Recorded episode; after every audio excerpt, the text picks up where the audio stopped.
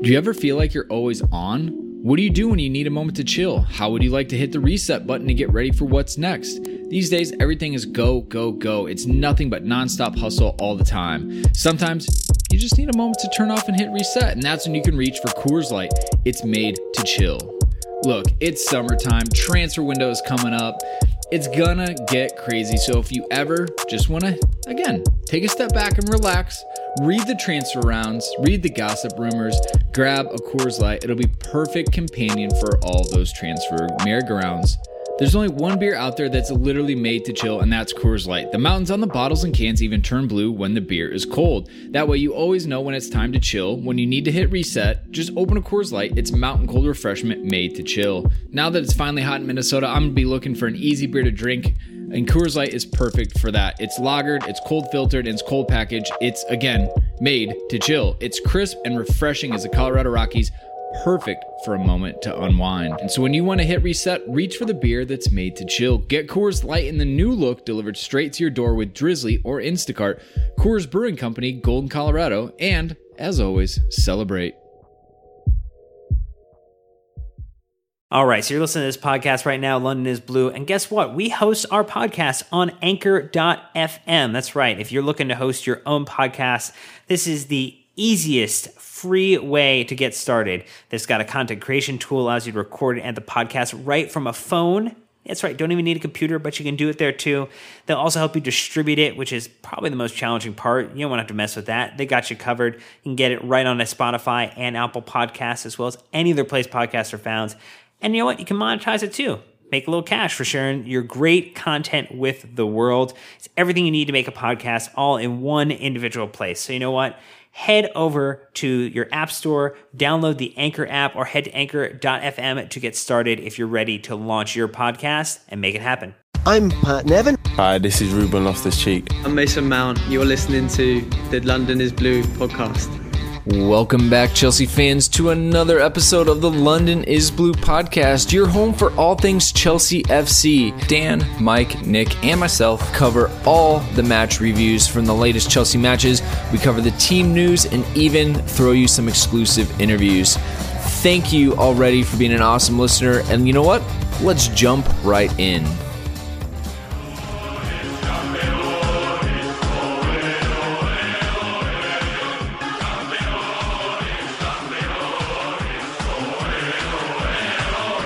Rakuten Cup champions 2019. That's right. We are back, Chelsea fans, with yet another episode of our summer series coming at you guys. We had a big one today, big cup final, right? And I think that's what they would define this as the first major piece of silverware up for grabs this summer in the Rakuten Cup. So we've got Dan, Nick, and Mike all joining us. Nick, beverage of choice tonight. What seems to be your choice this evening? You know, when you win a cup, guys, and I know that our friends, you know, Arsenal, Tottenham, you know, United, they just don't know. But you have a celebratory beverage. Mine is a bullet bourbon with a large ice cube. Please sponsor this podcast, Bullet Bourbon. We would promise to promote the responsible drinking of your product as well. And we would be dear patrons of you. Yep. Already are. Some of us already are. Actually, please don't. It would be really bad for Nick's liver. Yeah. Guys, I can stop whenever I want. We're fine. Love it. Mike and Dan, though, you guys, I mean, it was 5:30 a.m. my time. No big deal. Skipped it. I watched it later. What about you two? I mean, you were the real warriors in this scenario. What about you, Mike? I woke up at 3:25 and was... I think I fell back asleep as soon as the whistle at halftime blew. So you got to love 3:30 kickoffs, right, Dan? Yeah, they're not great. Look, you know, if you look at the Twitter timeline, there may have been a gap in the second half. There may have been a point where I dozed back asleep and then woke up right at the end of the match. So I had to go back and watch a little. But, you know, the first half was super exciting. So I definitely was alive for that. Genuinely don't know how you do it. But... I mean, look, that's what you get for living on the West Coast. That is self-inflicted.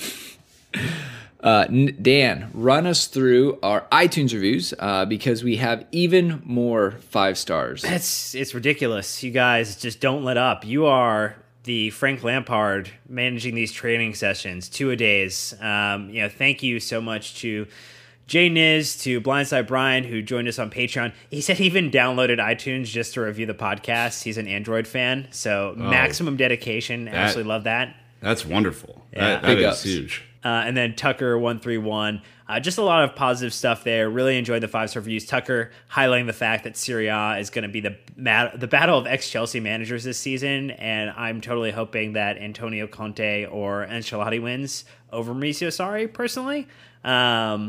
Just because Juventus is would be the expected winner, so I would rather someone else win. But hey, leave a 5-star review on iTunes. Doesn't matter what country you're in. Clearly, you also could do it if you have an Android, if you have the dedication like Blindside Brian, and we will read it on air, and we will thank you for it, and you will help connect other listeners with the show, because that type of engagement on iTunes and on Apple Podcasts just helps people find us easier. Absolutely. And a huge shout out to Brian, Tim, and Jake. Jake upgraded. Brian and Tim are new to Patreon. Huge thank you to you guys. Perks are in the electronic mail. Don't worry, you'll get them soon.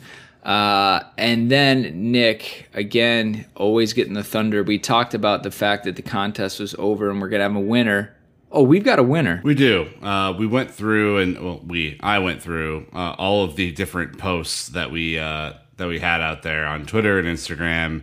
A lot of entrants. I think we had somewhere in the realm of like 75 total qualified entrants, where you had to, follow us, follow Talisman, and tag 3 friends, and put the name of the youth and or loan player that you were most excited to see back at Chelsea this season. Our friend ended up winning by a random selection. Matt, 1689 Jedi. Enjoy the CFC cap, the Chelsea polo, and a Talisman shirt that says support local soccer on it. We just put them into a random generator and it spit out Matt. So this is not the end, though, of the partnership. So if you're like really bummed out that you didn't get the prize pack, don't you worry. There is more to come. These guys are really invested in what we're doing and are really excited to continue to partner with us. There's also, and I must correct myself from the last show, a promo code that you can use to get 10% off an order of $35 or more, which is essentially the cost of a hat. It is London Blue 10. So not London Pod 10, like I said on the last one, London Blue 10, and that'll get you 10% off. So help us out. Go spend some money with them. They're freaking awesome. We're going to be wearing their stuff in upcoming videos and stuff. So congratulations to Matt, and more to come. Absolutely. So again, just to kind of kick this off, give you a heads up, today we are not going to be overhyping good performances, bad performances. It's Barcelona. First real kind of test, if you want to say that. We're clearly not going to take this result saying, well, we've got the league in the bag, because if we can beat Barcelona, you know what I'm saying, we can beat anyone. But what we are going to do today is talk about Frank, the tactics, the lineup. We're going to talk about Jorginho. Obviously, now that he's no longer the golden boy of Maurizio Sarri, if he still has a future. And then we'll probably talk about some young talent, maybe an American, talking about making their moment count in preseason. So let's line it up, gentlemen. We have Barcelona and the Rakuten Cup. Yes, there was a trophy on the line. Aspi could not put it down because, spoiler alert, Chelsea won 2-1 against Barcelona in the Saitama Stadium. Dan, the key to success is in the lineup. What did Super Frankie Lampard go with? Yeah, no surprise. It is the 4-2-3-1 that we are coming to know intimately and love dearly and deeply. And it was all in the back with a couple people who've come back from feeling a little under the weather. We had Arrizabalaga in the back with the short sleeve keeper kit. We saw a back four of Aspilicueta, David Luiz, Christensen, Emerson. So Zouma gets a little bit of a break for at least the first half. You saw Kovacic and Jorginho again as that 2 was the pivot. You saw Pulisic, Pedro, and then Mount kind of essentially in that front 3. And then you had the lone man up top, Tammy Abraham, Chelsea's new number 9, ready to take on all the responsibility that comes with that. In terms of substitutes, we had plenty. Tomori got on. Batshuayi got on, Barkley got on, Drinkwater also got on, Bakayoko also got on. That's probably when I fell asleep or closed my eyes. Kennedy also made an appearance along with Zouma, Alonso, Zappacosta, and Giroud. Caballero coming, and then Palmer did not make an appearance in this match. 10 substitutions. Definitely no shortage of options for Frank in preseason. Top-level stats, Barcelona 55% possession to Chelsea's 45. Barcelona had 14 shots to Chelsea's 15. Barcelona had 8 on target. Chelsea had 5. We had 4 corners there, 1, and the rest is pretty much boring. So looking at this super objectively right away from the beginning is we've won a trophy. So now that preseason results matter, we can talk about the champagne celebrations, probably popping singers in the locker room afterwards. All we got was a discount code for like Rakuten's like online shop. That's probably what happened. Everybody on the winning team gets a 10% discount card. Yeah, and if you lost, you still probably got 5 because that's just the way they roll. But no, honestly, generous future sponsor of this show as well. So we're really excited to bring Rakuten on board. Oh man, it was on the line. It was all to play for, but obviously, trophy. I didn't even realize there was a trophy. Like I thought it was just the Rakuten Cup in name only. But let's go ahead and peel back the celebrations, the confetti. The trophy raising ceremony, and that Lampard's back to his 4-2-3-1 in the first half, and he's getting results. Scored 2 goals today. Obviously, Barcelona's missing a couple key players. Suarez, I think that was about it. I don't know who else would make an impact for them. But jumping into this is Jorginho. I think he's really starting to stand out in this lineup and formation. And we even had a tweet from now former guest Sebastian. Dan, what did he have to say about Jorginho? Well, obviously Seb, not one to mince words on Twitter, talking about Chelsea leading 1-0 versus Barcelona with Jorginho, open quote, can't play in a 2, close quote, giving the assist in a midfield 2. So now it's clear Sarri made the team look bad, but that was for everyone to see, but a small minority anyway. And I think... maybe just wading through a little bit of the snark that we've come to know and love from our friend Seb. I think Jorginho actually has looked pretty exceptional in the pairing of the 2. I think actually what's even more exciting is when N'Golo Kante is completely rehabbed and N'Golo Kante is playing next to him, even though Kovacic looked very, very good, Nick. I think Jorginho is showing that anyone who doubted him last season, anyone who painted him as... only good because he was working under Maurizio Sarri is showing the type of player that Guardiola wanted to bring to City. Yeah, I mean, I was very impressed with Jorginho today, and not just because he went two-footed on Griezmann early on, which I couldn't have loved anymore. I mean, I just. New signing. Welcome banner to Barca.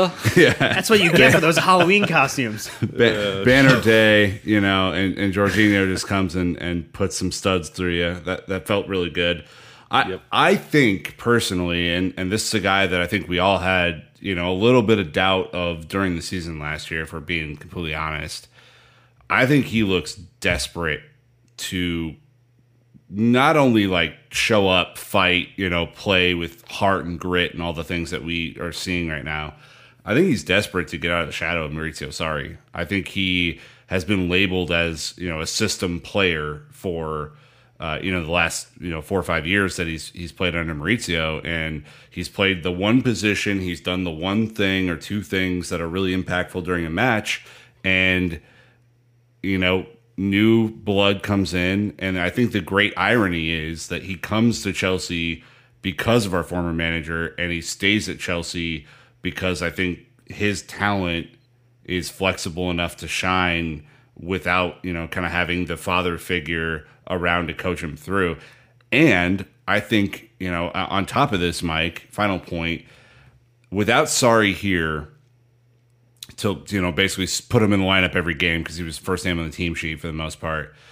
Him earning a spot in this team seems more significant, and I think the fans are going to react to that much differently than they did last year. Yeah, I mean, him deciding to stay and not run away to back to Italy to kind of duke it out and fight for a spot, that's everything that you want from a player. And I think we're seeing a real renaissance happen with our players. You know, you hear rumors or talking about how they're not standing around explaining how to play and what to do. Players are doing drills constantly and they're enjoying things. And I mean, we're talking about with Jorginho, but let's talk about Barkley too. You have guys who were hampered and hamstrung by, I think, a poor system or not really believing in themselves. And I think these guys know that Frank supports them and is just letting them play. And I think it's amazing.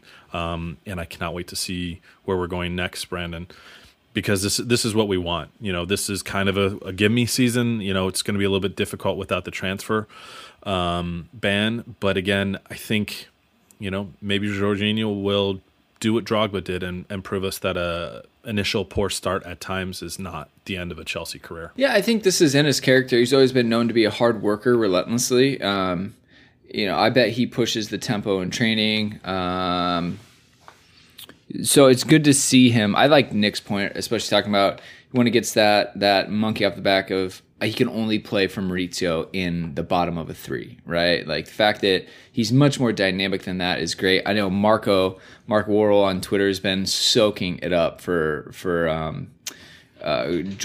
And so, yeah, hopefully it's just a good thing to see. I mean, and I think to add on to that, Mike, like your previous point, you see a guy like Kovacic who, you know, if he plays this good all season, you can comfortably say that he was played out of position last year.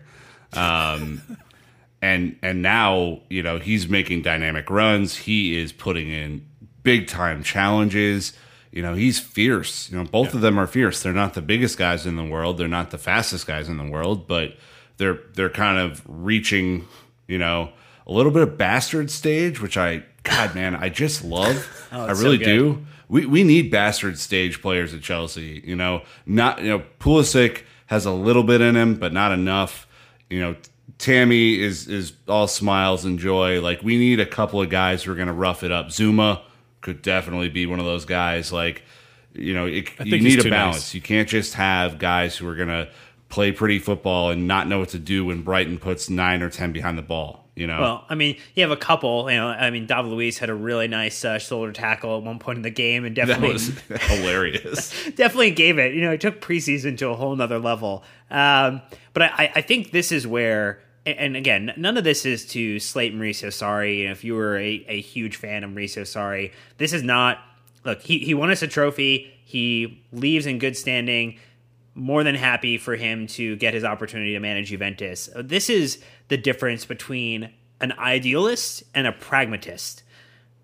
Frank Lampard is a pragmatist. He is taking what he has, knowing the situation that he's in, and saying, with a full evaluation of the squad, we're not going to maybe play that 4-3-3 that I was playing at Derby County because maybe our fullbacks are not good enough at this point to move forward as quickly and to do the interchange on the wings that he's looking to do. So what do we do? Maybe that's a little bit different.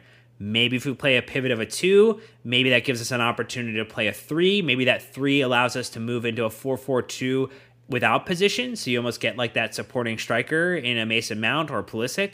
So the thing that we have to be most excited about is what Frank is doing and his ability with Jody, with the rest of the coaching team to say, you know what, we're going to experiment, we're going to figure this out, and it is not necessarily fully formed in any capacity, but to go take on Barcelona, even with it being their first game, but knowing the talent of those type of players who can just turn it on in a moment's notice, you have to be excited about this result. Well, it's a good point because, and I'll pass it back to you guys in a sec, like the Seb and Joe Tweed's podcast where they were talking about the different formations and why each was going to be impactful. The 4-2-3-1 only works if your wingers are willing to track back and play a little bit of defense. It's the reason when Mourinho was here and Hazard and Oscar and Mata were playing that front three that it looked kind of sexy moving forward, and then it was a disaster when Ivanovic got burned every time because there was no cover. And no one was willing to do the work, and you know, it just kind of became a disaster. So you know, the fact that Pulisic is a willing runner, and any combination of all of the other players are looking, you know, like willing runners. I think Pedro is a willing runner, whether or not he's very good at tracking back is a whole different deal. It creates a different scenario, because I agree that our fullbacks are just at current state not going to be able to do the up and down the flanks all year. It's going to bring out a really bad defensive position, Mike, and you have to, you know, if we're worried about scoring goals, we can't give them up. Oh, yeah. I mean, you know, keep it short and sweet and transition to Mason Mount. But I think that at the end of this season, you know, if we're looking at Jorginho, I bet you the average distance between him and his other midfield players, he will be much more tighter. It'll be tighter, and it'll protect him. And we give Jorginho a lot of shit about potentially speed or tracking back. He had to cover huge open spaces as, you know, Eden and Willian at times are just looking over their shoulders as the ball's going the other way. So I think that's just us winning the midfield and the intensity and the hustle that Mount and Pulisic and some of these young players are bringing is the difference in games. I mean, some of our downfall the last 3-4 years has been, we've had the skill, but we haven't been up for a game. We couldn't, you know, get into a match until 30, 40 minutes because we thought we were better. And this is back to what we love about Chelsea football, intensity and you know, just running your ass off for the club. And the one thing that's going to be different this season versus last season is if you now have four essentially attackers on the pitch that, you know, the offense or the defense has to worry about in transition. Jorginho is not going to get man-marked out of games. He's not going to be the single focal point for the defense to go after. Yeah. So now a lot of the situations that he was finding himself in last season where, you know, they started closing out quickly, he was identified as the linchpin, he's going to have a little bit more creative space to work, and that is super exciting. But you're right, we should talk about Mason Mount. Yeah. And I intentionally took this point to transition into Mason Mount and take the ownership of it because, damn, this kid is looking exceptional. Take the ownership of it, please. Yeah, absolutely. You know, Frank Lampard after the match, talking about Mason Mount specifically, saying that he's had a great trip and he's announced himself into the first team squad. And yeah, I mean, this guy is, I mean, he should have had at least an assist today, had one good attempt on goal. It was kind of always rising a little bit. And I'm just so excited, Nick, for I think what he's going to bring to the team. And I think he could lock down a starting position before any of the other kind of like new youth integration in the team quicker than anybody else. I like that. Okay. Yeah, I mean, considering that Callum's hurt, you know, I think that's a fair point. And Ruben's obviously, it looks like he's further behind with the same injury. So, Mason has been encouraging to me, Brandon, I think because he is finding little pockets of space in a way that kind of reminds me a little bit of like when Juan Mata would duck in and out and just be able to look at the lines and then be able to find a spot, turn and run. And you know, he obviously has a great eye for a pass. I'm excited about his skill on the ball. I think that he, you know, could potentially add a couple of goals to the mix and be a really interesting player at that point. But I think at this point of the year, Brandon, you're looking at him for movement. You're looking at him for how he interchanges, and so far so good. Yeah, I mean, he's very versatile in the number 10 role when he can play almost as another striker. He can stretch a defense by getting in behind. He's great at combining with a striker. Or he can drop deep and get it. Yeah, he's shown a lot of different things. Like, honestly, I'm genuinely impressed. I didn't know what to expect. Didn't watch Derby last season. Thank gosh Ram did, and I'm glad you chatted with him about that. But yeah, he's been really impressed at how dynamic he is. You know, playing with his back to goal, getting in behind, his link-up plays, eye for a pass. It's been great to see, and I can't wait to see more of it, honestly. I mean, there's probably going to be a lot of competition for, you know, the front three. Obviously, Willian coming back. You know, you still have to dislodge a person like Pedro. You know, Pulisic is you know, out wide. Mount's been out there. But if you only have one position, that number 10, you know, Barkley also looked good today too. So it's good. I mean, I think it's kind of between him and Barkley. it's a good situation for us. Having two guys kind of go head to head for that spot. I think that's there's still be a lot of minutes to play and a lot of healthy, but it's been a joy to see Mason. And I guess Lampard keeps shooting down my fringe comment from last episode, so we'll have to see. Mike, any thoughts from you as far as Mason Mount stand out?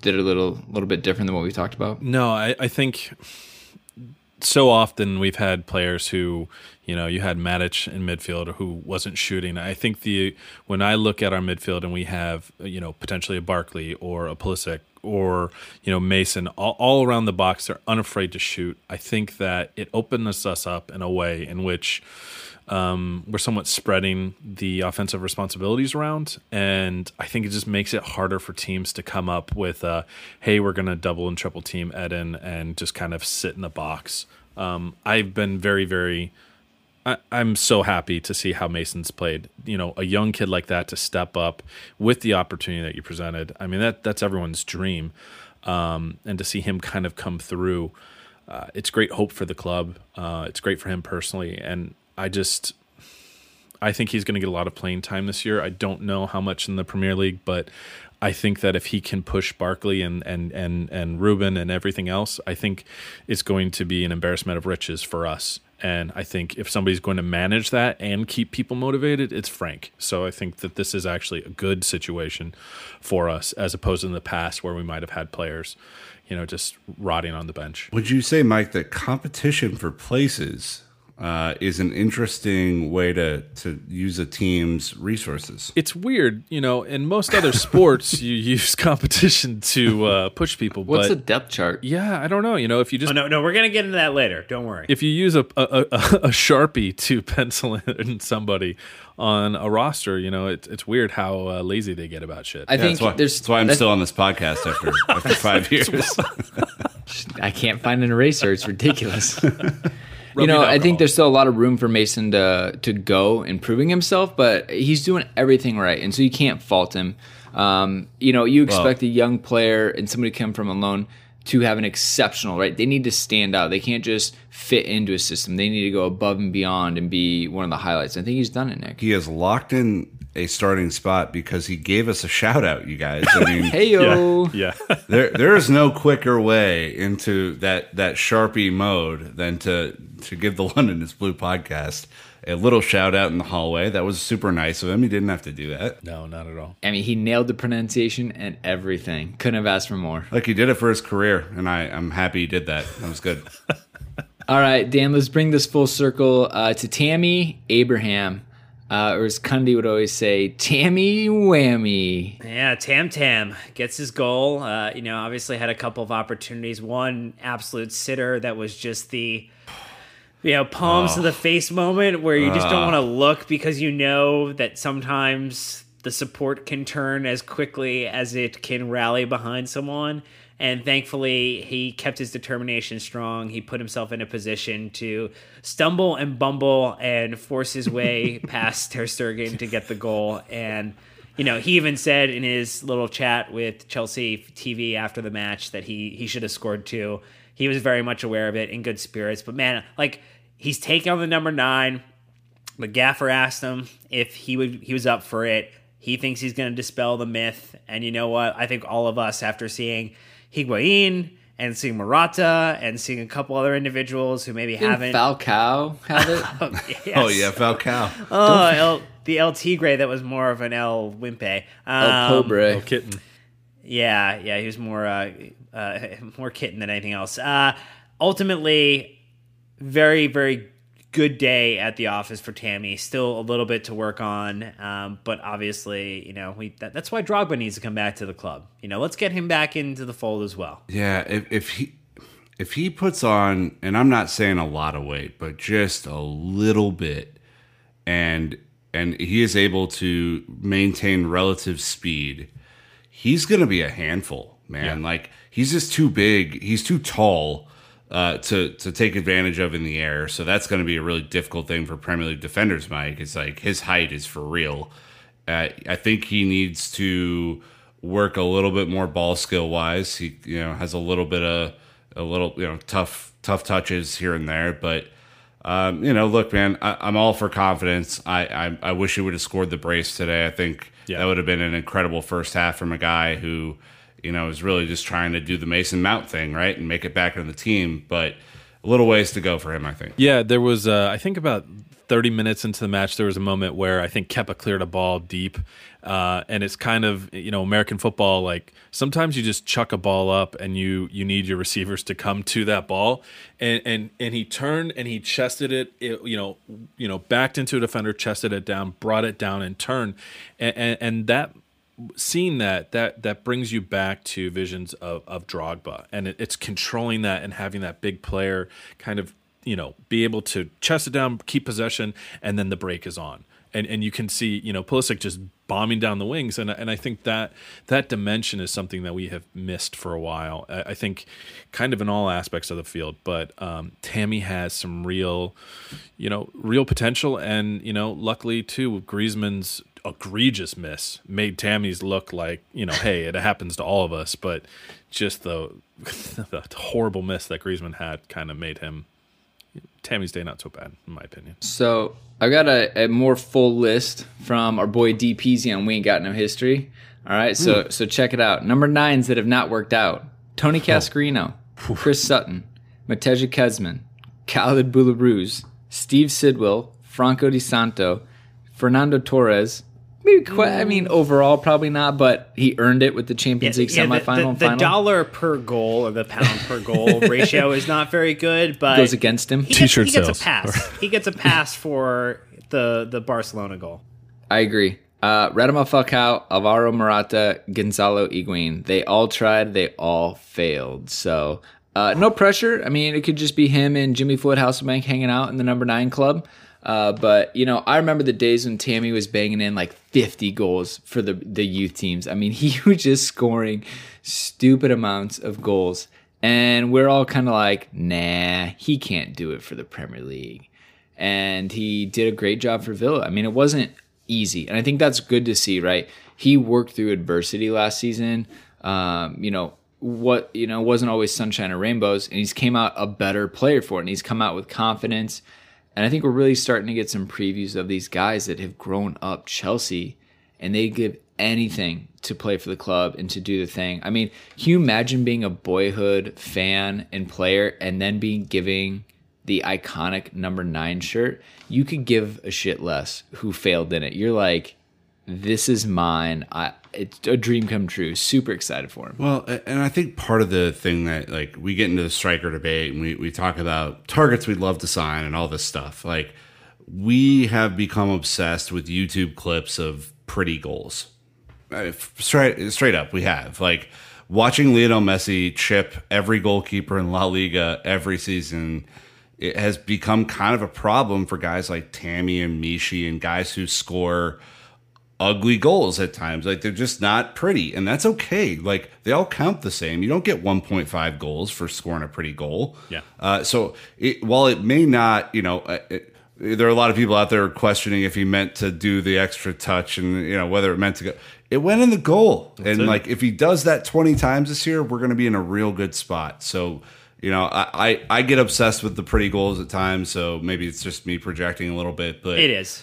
You know, I think there is a thing where it doesn't look, if it's not pretty, it doesn't look super coordinated or on purpose, I guess. And I think he's going to be just fine. He just needs to work into the league. He's never had a real shot at this league. I mean, Swansea was not the best experiment to be a part of. So, well, that was tough. But let's not forget, I mean, he scored 5 Premier League goals for Swansea, which is betters or equals what our strikers have put out in the last couple seasons. So even in his really on par with Higuain. All I'm saying is that his whore loan, he still achieved everything that, you know, players who were playing alongside, Eden. So I think he's got that potential, man. Even if he can knock in 10 goals. I mean, let's shoot for 20, but, you know. Yeah, no. I got you. He's got a great opportunity. I think we're optimistic, hoping for the best for him. All right, well, we're going to take a quick ad break. When we get back, we are talking Christian Pulisic And then we want to talk about Tomori potentially going on loan, as well as Zouma verbally committing that he wants to stay at Chelsea and fight. So lots of fun conversation coming up around the break. And we're back. So Christian Pulisic time. Look, if you don't want to hear about Christian Pulisic almost every single week, just get ready for it. Like, that's or skip. You know, that, every podcast app has a 10 or 15 or 30-second fast forward button. They just need to get on board. Like, let's be honest. He's an exciting player, all right? He has some sick boots that he's wearing right now through the Nike ID, right? That stuff is fantastic. I do kind of want to point out the fact, though, Nick, no player has done more media than him right now. They are milking him for everything he wants. And I think you kind of mentioned that he might be getting a little tired of always doing Q&As and post-match interviews. So it's been brought up before through various sources. It's not like anything, you know, super secretive, that the Bundesliga in the way they handle player media is not what the Premier League does. The Premier League wants faces. There's a great picture of Tammy in our script. Look at that smile. Look how beautiful that is. Like, he's trying to steal the Zouma smile. Like, that's just wonderful. Like, they want faces. They want talent. They want to represent the brand. It feels a lot like the NFL. Like, if you've ever been a part of the post game interview process in the NFL, like, it's just, you know, hey, tell us what happened. And by the way, you just ran a 10K. So, and do it with eloquence. You know, like. Yeah. It's just a whole thing. I think he's going to have to get used to it. He's probably not been used to it at Dortmund, you know, and there's just a growing up period that he's going to have to go through. But everyone's pumped about him, too. So it's like one of those really good problems to have where, you know, I think he played relatively well today. We'll get into the performance here pretty quick. And, you know, when you're a good-looking 20-year-old guy who is also, you know, one of the named people on a squad like Chelsea, you're going to have to do interviews. You're going to have to kiss babies. You're going to have to sign autographs. And you're going to have to let London is Blue interview you some point later in the season. Or right now, either way. You know, I think... Just get out of the way, right? Got a long flight home coming up. Kill some time. Yeah. You know, when you turn 21, we'll get Bullet to sponsor the interview, and that will have solved a lot of things for us in one fell swoop, which is great. I think he, Dan, is in a really, you know, not only trying to onboard with the team and like understand Frank and like all these other like normal job things, he's also having to go the extra 50%.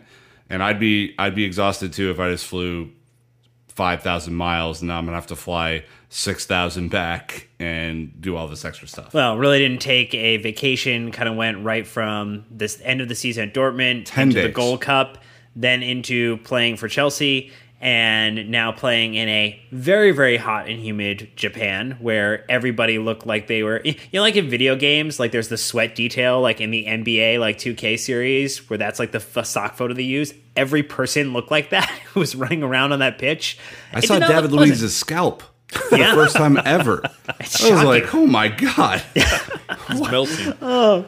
But I think ultimately, you know, where he did have a good game, good interchange, good ability to take the ball forward, where he had an opportunity, it was in front of goal, and that's going to come with time. You know, I think Nini made a call out, which I thought was fair, is that, you know, Christian is a little bit of a project player for Chelsea. You know, he is not necessarily, like many other players in the squad right now, is not the finished article. You know, we bought into someone maybe a little earlier than we would typically.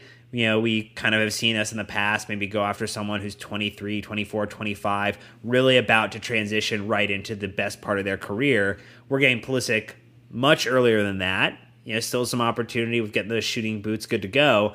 And I think ultimately that's something where having someone like Frank Lampard, like Jody Morris, who can go coach him behind that, build him up, and kind of see his career as a player accelerate because of that is going to be really, really exciting. I mean, I wouldn't be surprised if he starts the season in the Premier League just because of a depth situation, right? You know, if we're actually probably very close in this match to what we could see in the opening match, outside of center back. I think you potentially could see a different individual, different pairing there. I think then the only other place is maybe striker. So you're looking at maybe two, max three changes to this lineup, and that is going to be your lineup to start versus United. Yeah. What about the Community Shield? Come on. Just kidding. Super Cup. Mike, Super Cup? From, I guess, like a performance standpoint as well, you know, he's only going to grow with minutes. Mm-hmm. He's still settling. New team, new level. You know, like I said, travel's involved, but I mean, it's hard not to be optimistic, especially as an American. Yeah.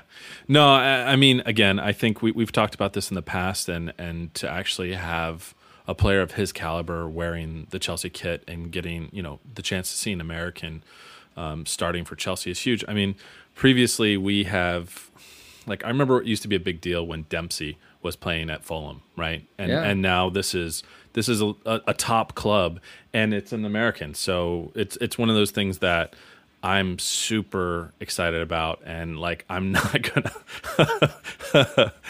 gonna like not be on that hype train, because this is what I have been waiting for as a Chelsea fan, and I can't wait. I can't wait for that kit. Announce his number, please. Take my money. Take his money. Here's what I'll say about his performance. I think the finishing obviously can get better.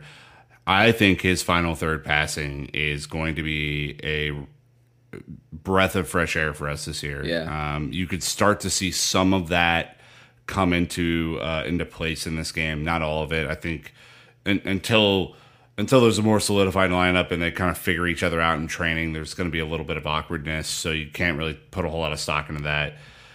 But he's actually La Liga, Premier League fast. Yeah. And that is like the one thing that if you're looking at, you know, whoever Barcelona would throw at him, he was able to go by him. And he just has the ability, because of his speed, to be a real problem for teams. And if he's a real problem and he's drawing a, you know, left or right back out of position, and there has to be cover because he gets by him, and he's pulling other players out of their comfort zone, then boy, does that open up some stuff. And we saw that in Hazard's entire career in a different way with more ball skill. So there's just a lot happening, and I know that there's a lot of hype around him. He's legit fast, and I think will be a handful there and passing the final third. Amen to that. It's hype. Hype train is real. Hype. It changes how teams play against us. I think at times we've just not been able to hit teams like Liverpool or some of the speed that we're seeing around the Premier League, and to have some of that again, I think it just is another dimension that we're checking off. Couldn't get to the end line, right? Couldn't beat a man. We just pull up out in the wing and we recycle it back. You know, we didn't really have a lot of, unless Eden, I mean, obviously he had an insane amount of take-ons, but outside of that, there's a lot of standing around outside the box. Christian is going to beat a player and then offer something in the final third. So I think that's, you know, a huge breath of fresh air. Kind of interesting, though, you know, Dan, is that, as you mentioned, our center back pairing is going to be an interesting situation. Rumors Tomori is about to head out on loan, per Simon Johnson, so very reliable source. And then Zouma has now come out and kind of verbally committed, pushing back a lot of the rumors that, you know, maybe he wants to go back to Everton. Is Everton going to make a bid? Yada, yada. We've got a mock depth chart here for center back, 1 through 4. Christensen. I mean, are you not putting Rudiger in there? Christensen, Rudiger, Luiz. I think I wouldn't put Rudiger in there right now. I mean, you can, just because obviously he's injured. So we'll go with 4 from preseason then. Yeah. Right? All right. So Tomori, Christensen, Luiz, and Zouma. What do you think, I guess, would be your depth chart? And feel free to add commentary before that, even about the center back pairing in general, especially as we head towards Man United. I mean, even if, you know, Rudiger would be healthy, that's not going to be the first game he plays. No, not at all. And I think I actually think Christensen had a pretty bright game. He made some pretty good decisions. And again, he's not going to burn somebody down with pace, but he usually will have a good idea about when he needs to kick the ball out of play.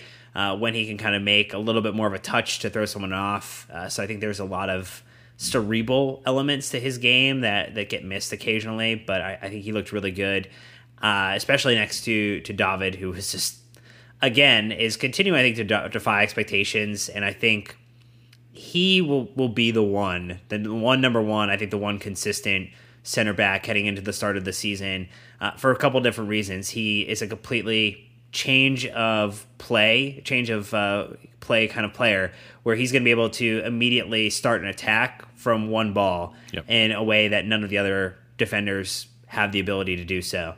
And then I think Zouma has to be number two. I mean, when you look at trying to partner up David Luiz with someone who is going to give us something a little bit different, give us a little bit more of the aerial strength, give us a little bit more of the pace that, maybe Luiz actually does have, and, someone who isn't afraid to kind of challenge an attacker. I mean, we think about some of the matches where he pocketed Kane, where he pocketed Aguero. He is capable of playing at the top level of the Premier League, and I think that is the one and the two. I think Christensen just shades Tomori for me.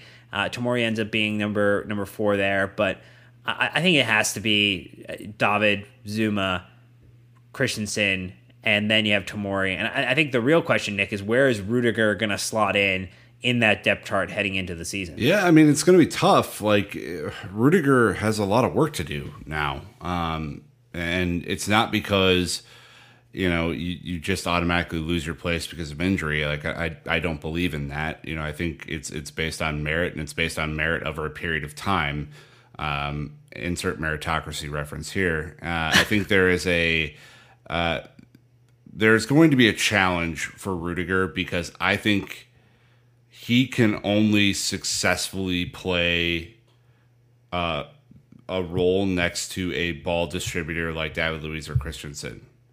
So I think a Zouma-Rudiger partnership, while it would be strong, it would be fast, there would be good aerial ability, there isn't the ball playing out of the back potential there, at least from what I've seen, and I could be wrong, that I think Frank has shown that he wants to employ. And so if that's the case, that makes it even harder, right? Because then it really becomes a battle of of Luiz and Christensen and Zouma and Rudiger for each kind of the strong and the skilled positions in the center back pairing, Mike. And I don't know how you feel about that, but I think there could be a lot of competition. Yeah, I mean, undoubtedly, there's a ton of competition. I think it was an interesting game by Christensen. He pinged a good 40, 50-yard ball himself. That was a beautiful ball. So he has it. I think that if I was the center backs coach, I think you got to put Tomori on loan, get him lots of game time and experience, allow Christensen to battle for a starting position. Because, again, I think another year into this, if Christensen's not getting his opportunity, then I think he seriously has to think about leaving, going elsewhere to continue his career. I think Kurt has everything that he needs to be a great center back. I sometimes feel like he plays disconnected. I think it's a little bit of what you see with Rudiger at times, in which you have the physicality or the speed, and sometimes you're just not, your head's not in the space. I think we've, over the last few games, you've seen a lot of the back four is at times moving pretty well in unison, keeping a tight line. You're kind of seeing Dave tuck in a little bit more, I think, to keep the box a little bit more compact. But I would imagine that it's going to be Zouma and Luiz starting the season, but I think if anybody's going to be knocked off the starting spot, it's going to be Zouma. I think that the mental aspect of his game, I think he's going to play really well, and when he doesn't, I think that's going to be tough. So I think he's going to, unless he can just step up and run away with it, I think he's going to leave the opportunity for Rudiger to come back in and claim his spot. And if anything, we have to hope that Zouma being there will push Rudiger to just the next level of where he's at. Because, again, like, let's not forget the strikers he has in his pocket as well, Salah and his great days. So everyone has room to work. Well, I did want to jump in and say that I'm assuming we're only going to carry four center backs. One will go.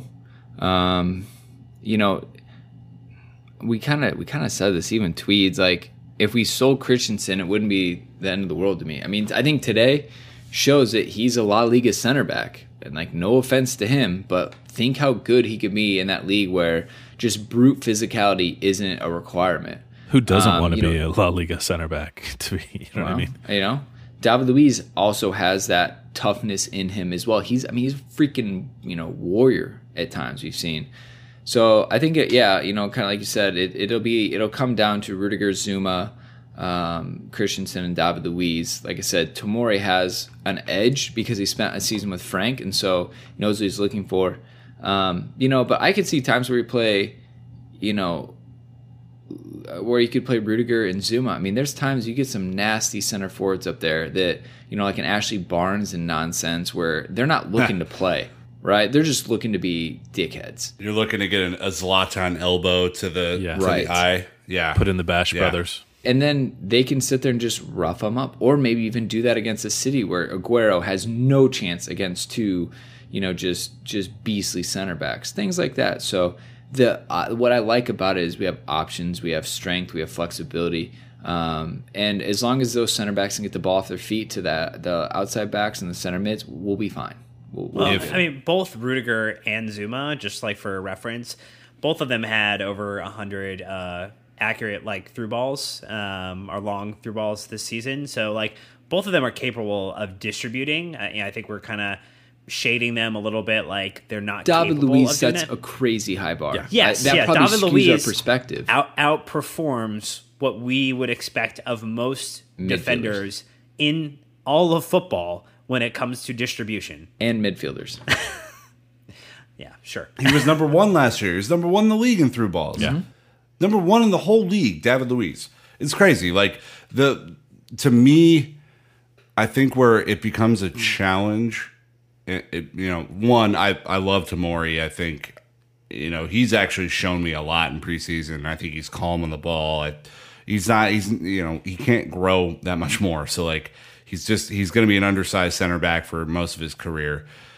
But he's a great distributor, and I think that's where Frank has a conundrum. Is I do not think, unless Zouma vastly improves, that he will ever match where Tomori is distribution wise.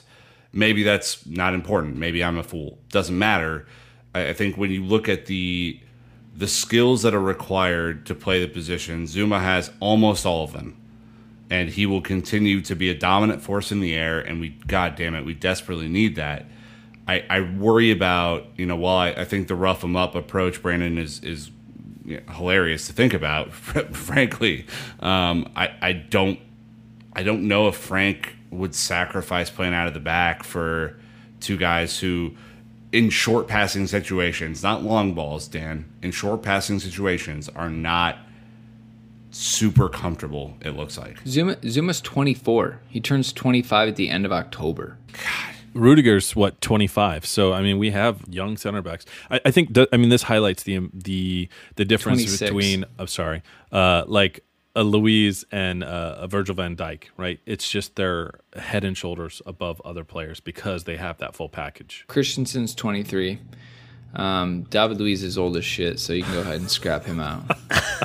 He's 32. He's also riding a 2-year deal. Yeah. And yet, number one on the team sheet right now. If I was Frank, David Luiz is my number one on the team sheet. I will be a Luiz till I die person this season. And I know it's not popular, and I know everyone is written him off, and he makes too many mistakes and all this other stuff.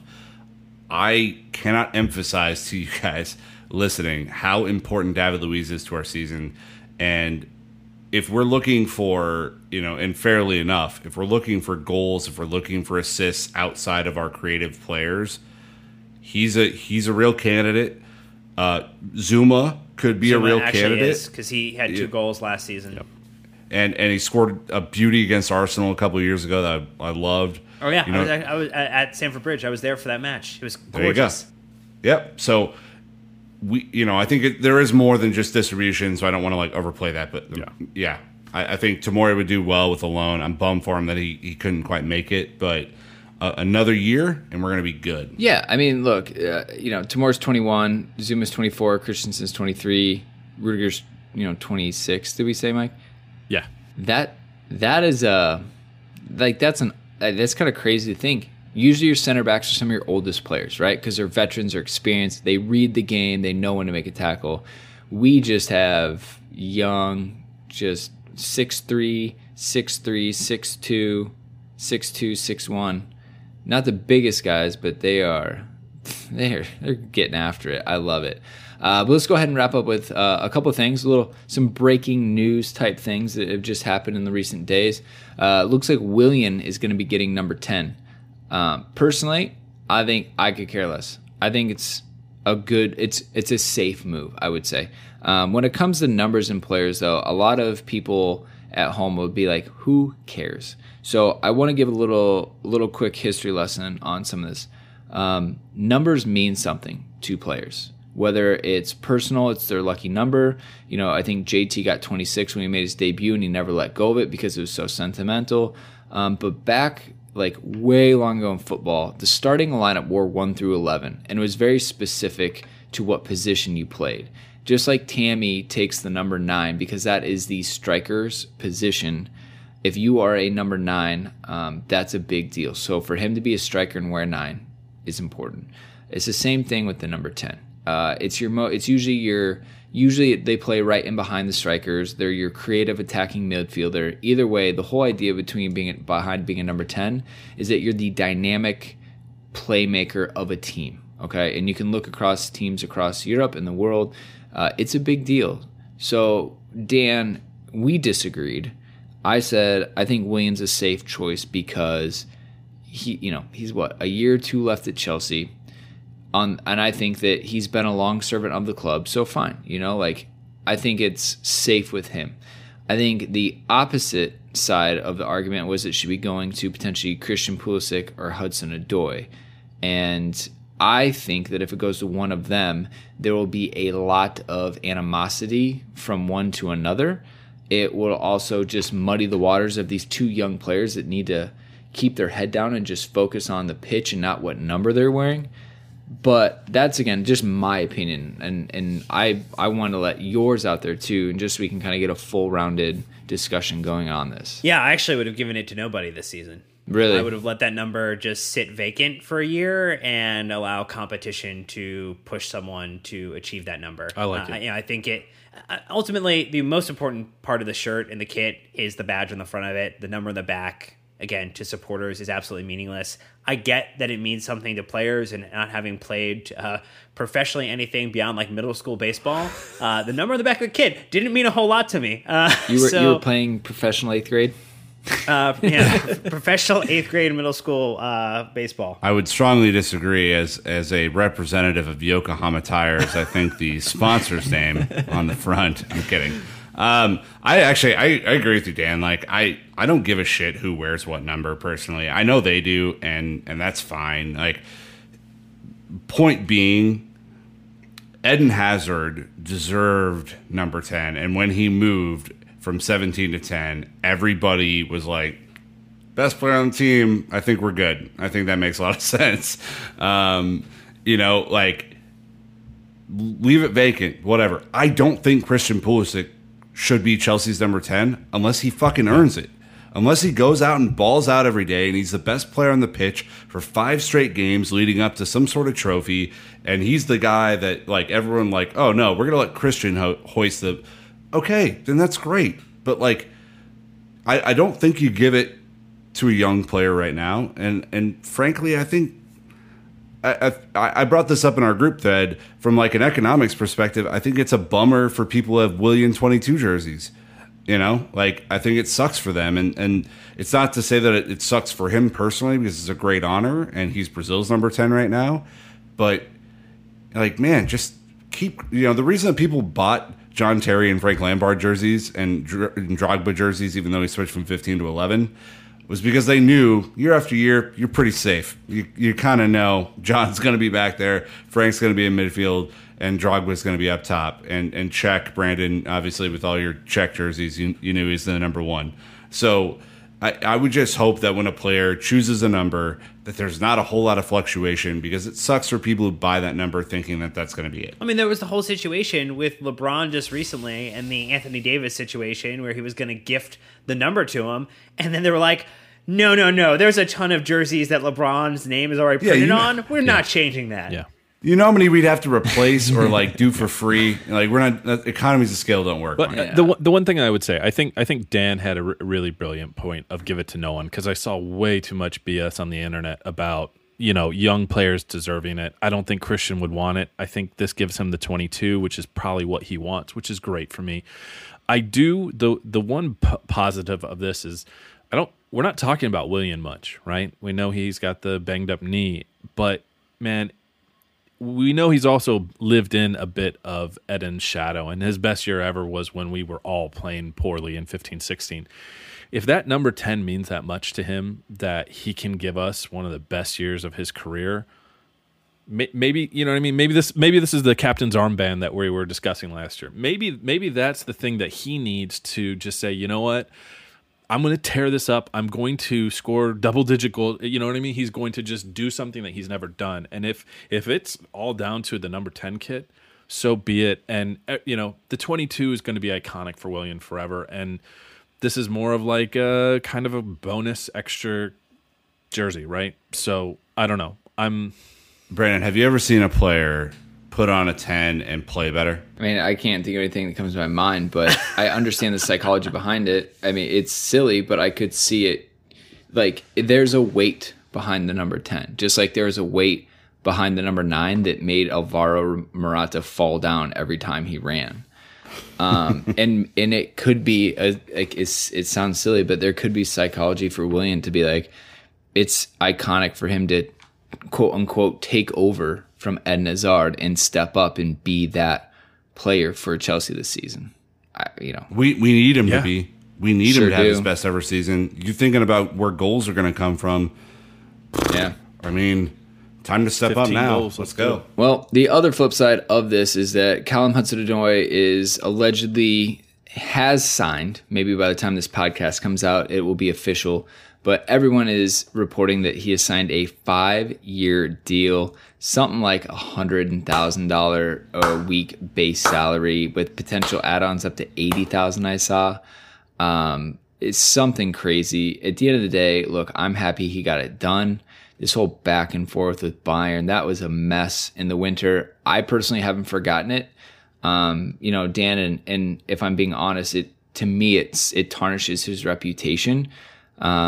But at the end of the day, if he goes out, recovers fully, and is just electric and dynamic, I'm probably gonna be good with it. I'm probably gonna be okay. You're gonna forget pretty quickly. I think everybody's gonna have a very easy bit of amnesia come over them the moment he starts banging in some goals, because that's all you want. And you know, this just goes back to the fact of like, what is the value of appointing someone like Frank Lampard? Like, even if Frank doesn't go beyond 2 to 3 seasons at Chelsea, if he secures someone like Mason Mount, helps secure someone like Ruben Loftus-Cheek, and then also secures Callum Hudson-Odoi's signature for the next 4 to 5 years, that is a young group of talent that can be groomed, that can be put into a situation that is going to potentially save this club a ton of money that we can then use to spend in the areas we need. You know, you look at next season, potentially left back might be an area where we need to invest a little bit. Maybe someone might need a little bit of a striker investment in the next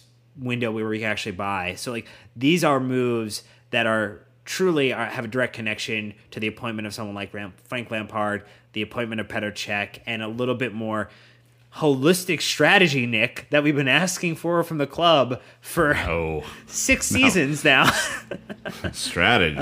What's that? Yeah, there's an ideology, there's a thought process, there's an executed game plan even before we stepped on the pitch at the start of this season that has me very excited. And I'm happy for Callum. I'm happy that he's going to get this opportunity to potentially flourish at Chelsea for the next couple seasons. And hopefully England will also benefit too. You know, I mean, he should rise the same way that Mason is, and he'll take Dele Alli's spot in the England team. It's gonna be great. It's gonna be the Chelsea national team. I think to the point that we, you know, when we talked to Joe Tweets a couple of weeks ago, and this was still on the table, he said, you know, and not to quote him directly, but something to the effect of, if he signs this and gets what he wants, you know, maybe outside of the jersey that he's wearing, the number, it's on him now. Like, you know, you draw this out for, you know, 8, 9, 10 months, and, you know, there's a lot of uncertainty, and you are putting yourself in a position where you're making yourself seem like a player who can't be lost. That's great. And, like, I'm happy that he got his money, and I'm happy that, you know, he feels confident that Frank's the guy to take him over the top, and I'm happy for all of this. It's on him now, right? And the risk is that there have not been a ton of cases. I don't give a shit who says September. I don't give a shit who says this. I want to see this dude come back healthy at whatever point he feels healthy. I don't need the Times or any other newspaper outlet saying, oh, it's definitely going to be September. If it is, cool. If it's not, and it's December, whatever. Doesn't matter.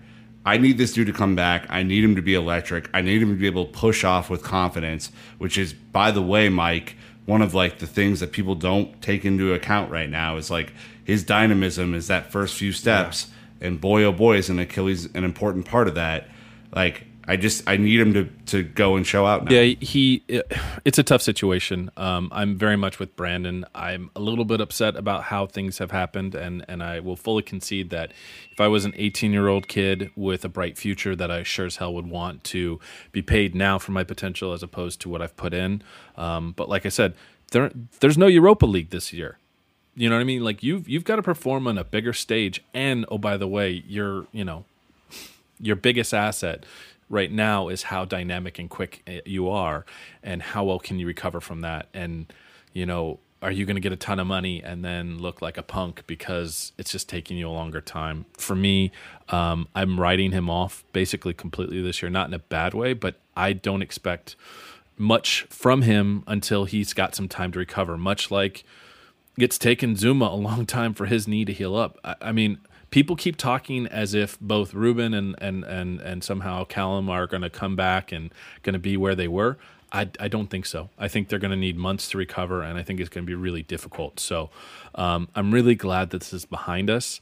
And as long as we're not back here in another year or so talking about money and other things, then it'll be all water under the bridge. But let's go. Heal up, and let's see what you can do. Just to throw one thing in there, he looked pretty good in the League Cup against Tottenham last season. So, like, he has played higher comp people and made some Premier League professionals look pretty bad. So, like, I get the desire to be cautious about, like, what it is that, like, he's going to be able to deliver as he gets healthy. But I don't think anybody can deny the talent and the ability to be successful at this level. When at times last season he looked better than both Pedro and Willian, and his ability to cut, to move quickly, to be more decisive. And I think those are things that if we look at, like, what Frank is doing right now, it is about quick movement. It's about getting in. It's about going direct. And I think Callum, more than any of the other wingers, is set to succeed under the way we're playing. But that's a little bit of the Sharpie thing, right? You know, Pedro and Willian were just written in stone. And I'm not saying that I would agree. He has the potential. He's like Zouma, right? He's got what he needs to be there, but he needs consistency, and he did not show consistency last year. He had some big games, but the majority of them were smaller competition.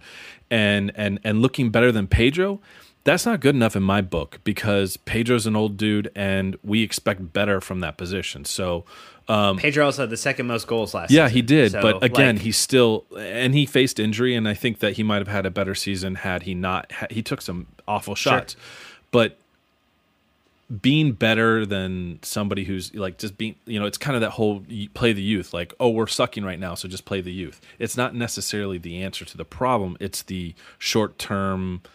Maybe it'll be better if we do that. So I would agree. I think he has greatness on him.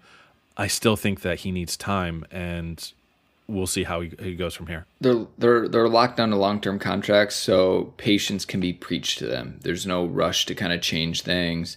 They will be given time because it's a long-term strategy. I mean, Ruben and Callum, specifically getting 5-year deals, that's important. They have secure futures, and that shows that the club has intent on developing them. So yeah, I think that'll go ahead and wrap us up. Again, thank you so much for hanging out with us, listeners, on another Summer Series podcast.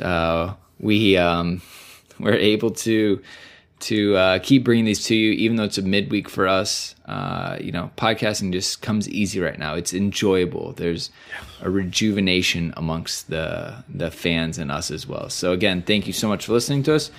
Connect us on social media this week. But until next time, Chelsea fans, you know what to do. Keep the blue flag flying high. Rakuten Cup champions 2019. Deuces. Aspie Beard.